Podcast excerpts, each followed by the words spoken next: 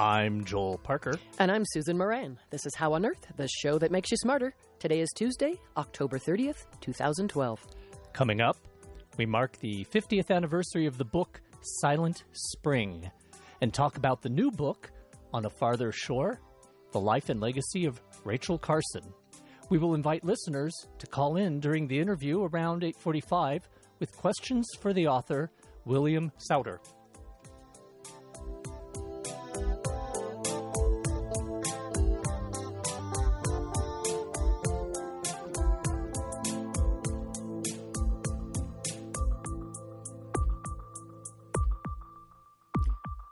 We begin with a look at some of the recent news in science.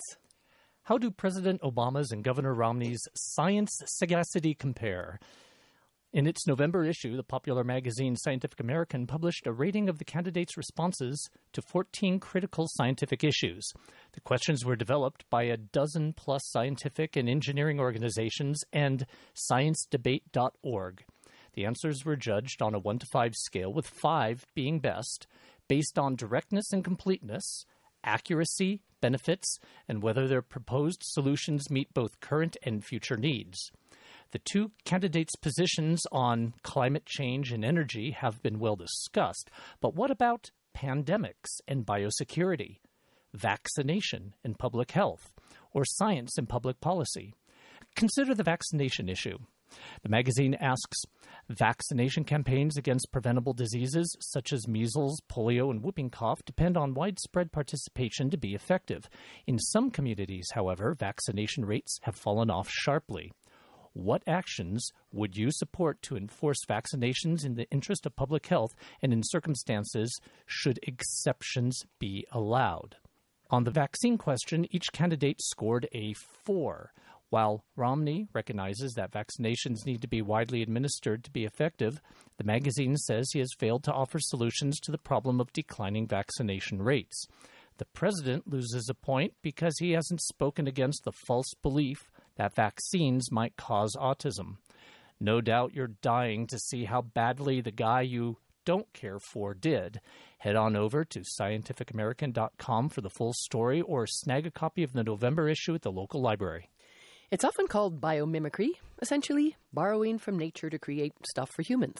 For example, humpback whale inspired wind turbines, and modeling the front end of Japan's Shinkansen bullet train after the beak of kingfishers to make the train quieter and more energy efficient. In the latest development, nature's protagonist is the firefly. The insect has inspired scientists to design types of energy saving LED lights Specifically, researchers in South Korea have copied the structure of the firefly's lantern to increase light transmission in the small, efficient lights known as LEDs, or light emitting diodes. The lantern is part of the insect's abdomen that brightly glows to send a sort of lover's Morse code to potential mates. The scientists hope that their results could help spur the development of low cost lenses for LEDs that are now beginning to appear in high efficiency home lighting.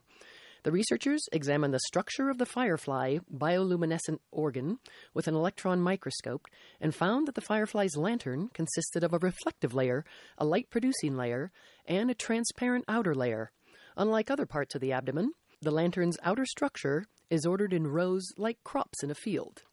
Inspired by the firefly, the researchers designed and created a series of LEDs consisting of a reflector cup, the light producing LED chip, and a transparent lens pattern on the outside with tiny, highly ordered structures. Tests showed that the patterned lenses transmitted more light than smooth lenses over a full range of visible wavelengths, comparable to costly anti reflective coatings. The paper was just published in the Proceedings of the National Academy of Sciences. Tomorrow is Halloween, a time when we enjoy the fun of fright. But how does the brain create the response that we identify as fear? As described by the website science.howstuffworks.com, there are two processes. One that is a quick response, the flight or flight response, and one that is a higher level response that involves more conscious thought. Imagine the front door to your home is suddenly knocking against the frame. It could be the wind. It could also be a burglar trying to get in. It's far less dangerous to assume it's a burglar and have it turn out to be the wind than to assume it's the wind and have it turn out to be a burglar. So, The quick response assumes the worst and works like this. As soon as you get the stimulus, such as the sound of the door, your brain sends these sensory data to the thalamus, which forwards the information to the amygdala, which tells the hypothalamus to initiate the flight or fight response that could save your life if what you're seeing and hearing turns out to be an intruder. For the higher level response, the thalamus simultaneously sends the information to the sensory cortex and the hippocampus to interpret the sensory information for more meaning. Has this been seen before? And are there other clues? If the hippocampus decides that the most likely scenario isn't dangerous, it tells the rest of the brain to chill out and to cancel the fight or flight alarm. So, that is a bit of neurology you can give to the trick or treaters along with the candy bars this year.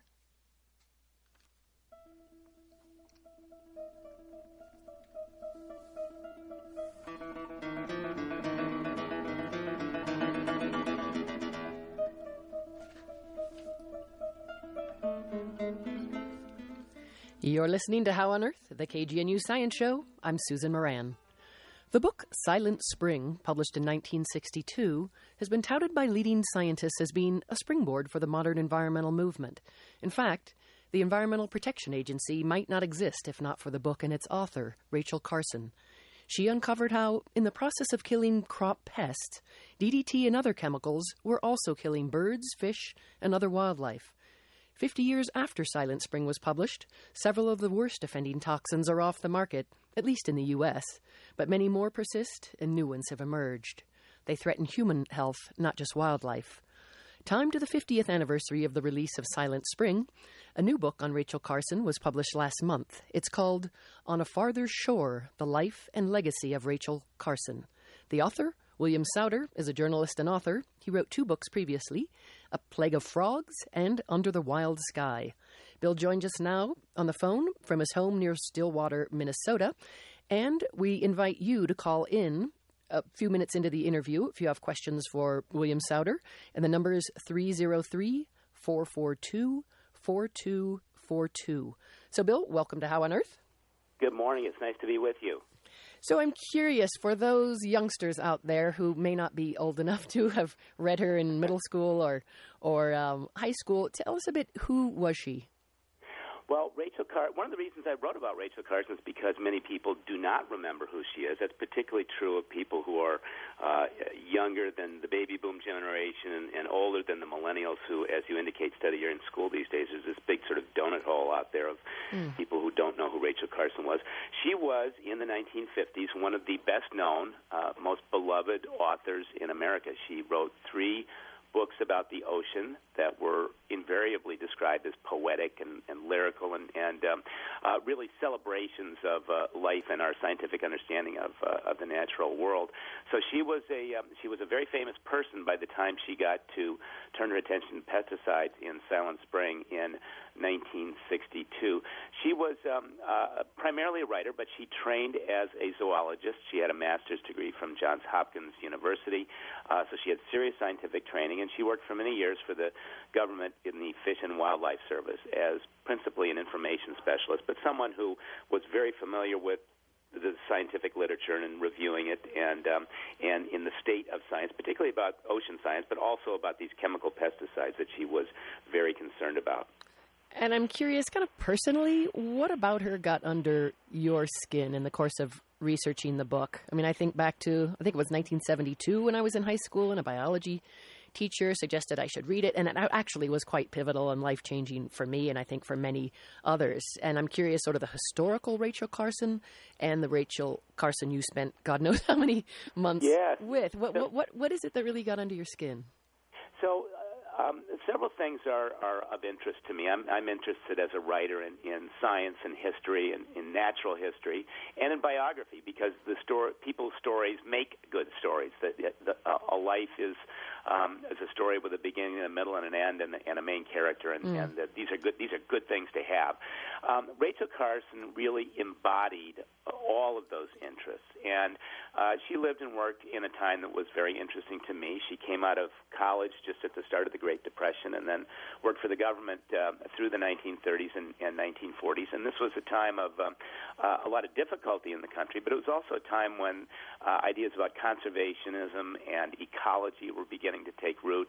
Uh, she's a contemporary of Aldo Leopold, you know, another uh, advocate for um, looking at the world in a more uh, complex way and recognizing right. that ecosystems are uh, interrelated places. And so, all, for all those reasons, she was she was just a perfect fit for me. So historically, I mean, what would you say are her biggest, most significant discoveries or findings? Well, I think that uh, going back to the mid 1940s, when she became aware that the Fish and Wildlife Service was conducting tests on DDT, this new sort of miracle insecticide that had come out of World War II and was about to go into really massive production for use in forestry and agriculture and in residential and commercial settings. Uh, in 1945, when the Fish and Wildlife Service started testing DDT, uh, they discovered right away that it was not harmless to wildlife, and that it, there was a real potential for collateral damage to ecosystems when it was applied heavily, particularly from airplanes, which was a, a common method for um, treating large areas with DDT. And I think that she was among the first people to uh, to look at this data and look at these findings and realize what the implications were, and to understand that this was going to be potentially a very large problem uh, for wildlife, certainly, but also potentially for uh, for human health. Uh, so I think that she was uh, she was very very early to that um, uh, to that conclusion, and it stuck with her all the way through the the balance of the 1940s and 1950s until she actually turned her attention to it in Silent Spring. And interesting that a lot of the studies you refer to and that she based her her findings off of were government studies, and we can talk later about you know sort of the the, the progress of government led studies versus others. So um, uh, we're going to take a little break now.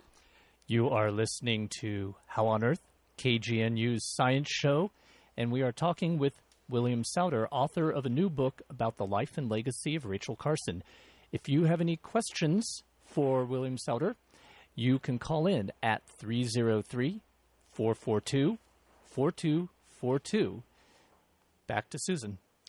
So another thing I want to ask is, um, she drew this parallel between radioactive fallout and the excessive use of pesticides. Not saying that all pesticides should be banned, but what that they're both mutagenic, they persist in the environment, in our bodies, and you referred to before this historical context of the the nuclear testing, and certainly by then we'd had uh, Hiroshima and Nagasaki. So what what about that?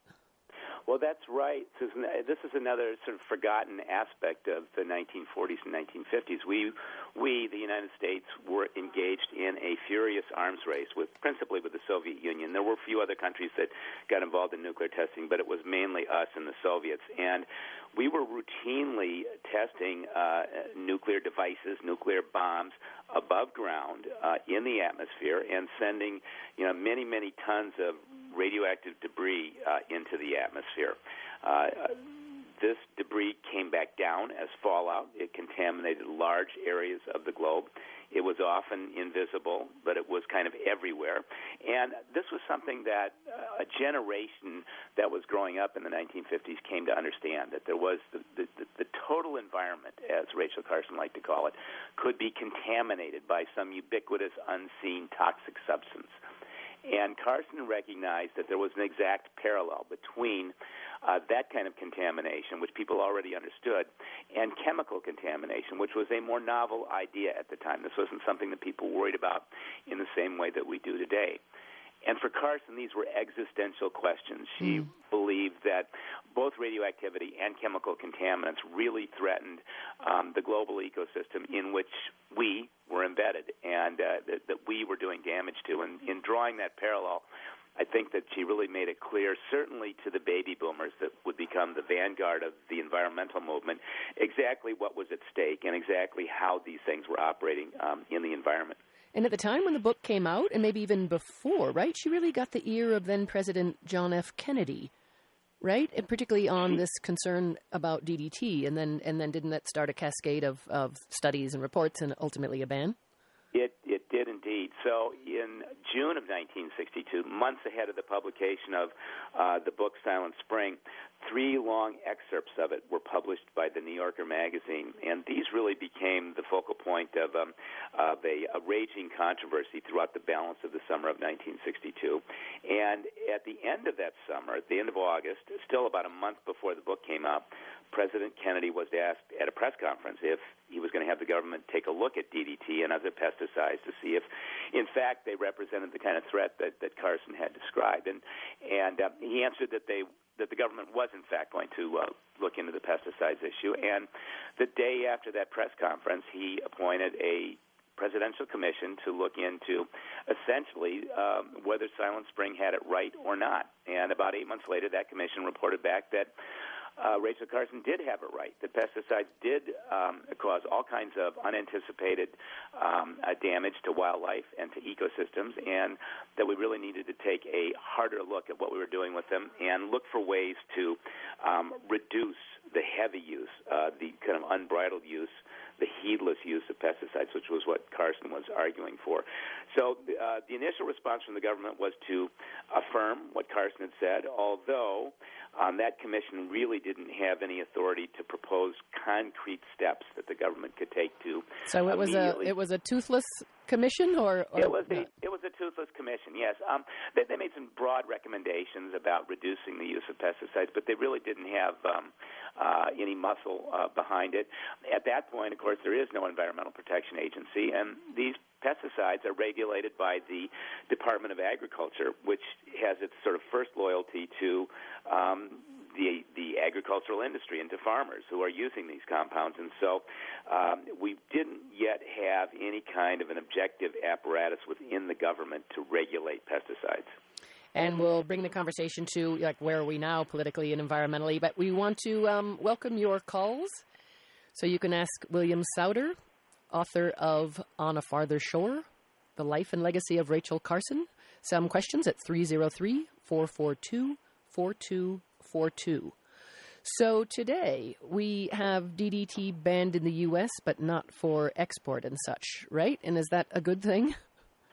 I think that probably is a good thing. Uh, DDT certainly is not a compound that we need to use in the United States. It is um, uh, it is an important tool in the fight against malaria and typhus and certain other insect borne diseases that we really don't have to contend with here. So it is being used uh, these days in Africa and in Central America and uh, in other places.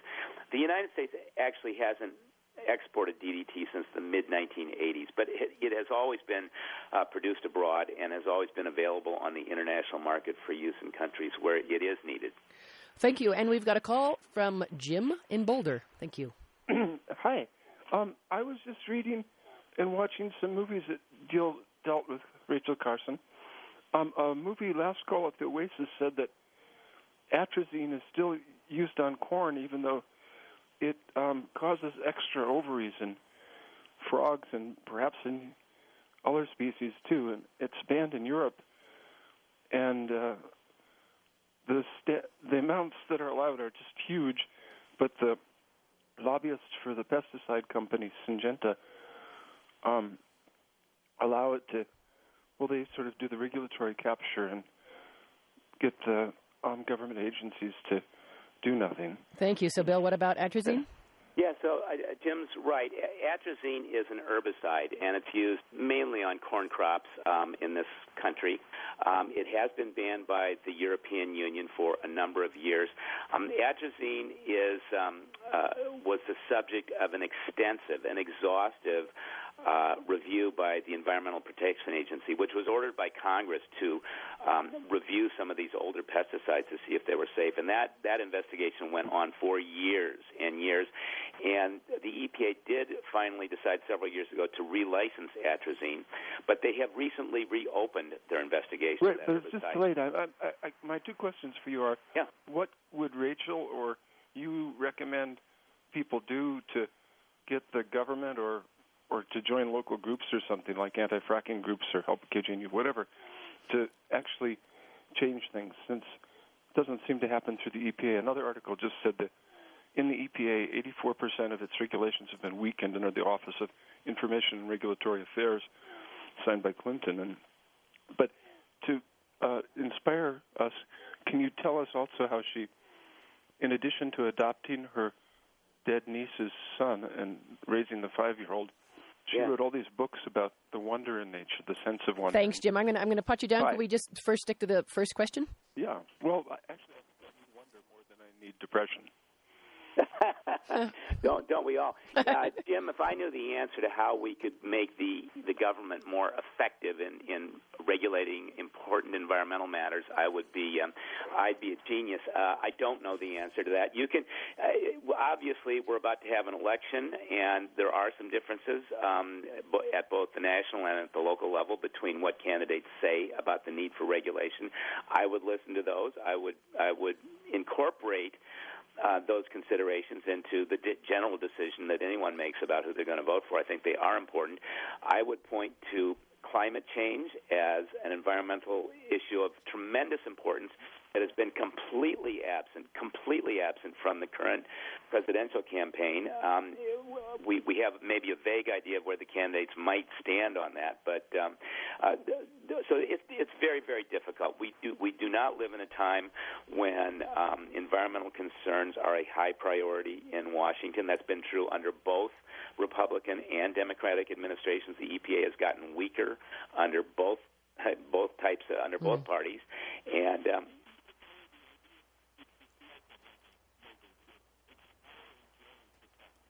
Bill. Okay, so I wanted to um, bring up another point as well. Since uh, elections are right around the corner, we can't avoid asking. I mean, Bill just referred to uh, the problem with um, sort of partisan times now, and I think it's important for us to look at since elections are one week away, sort of what's at stake, not just for climate change, but pesticides and such. And um, looks like we've lost him. so, all right. Well, sorry about that, but we will continue another time with William Souder. That was William Souder, oh, I'm journalist. still here. Oh. Susan. Okay, sorry we missed you. I'm. All right, sorry, we've got time for one more quickie. So, what's Oh, at sure. stake with the elections next week in terms of pesticides? Things that Rachel would care about. I, you know, I don't know for sure what's at stake because there has been so little discussion of this. Um, clearly, the uh, many Republican candidates have expressed dismay with the Environmental Protection Agency. They would like to see it reined in. Uh, I think environmentalists would argue that we need to do just the opposite, which is to give it a little more influence over uh, matters that would include climate change, but but also pesticides and, and other contaminants. There is emerging technology all the time that exceeds our ability to regulate it. So the idea that we are over-regulating um, chemicals, pesticides, um, thing, you know, greenhouse gases, other things that influence the environment that we live in, is simply uh, not true. And you, the one thing that was true in 1962 remains true today, and that is that our ability to innovate uh, new technologies that we sometimes uh, deploy without understanding what kind of collateral damage they might cause to the environment, it, it always outpaces our ability to, to keep up with um, the potential harm. So uh, we, we certainly need more vigilance than ever before.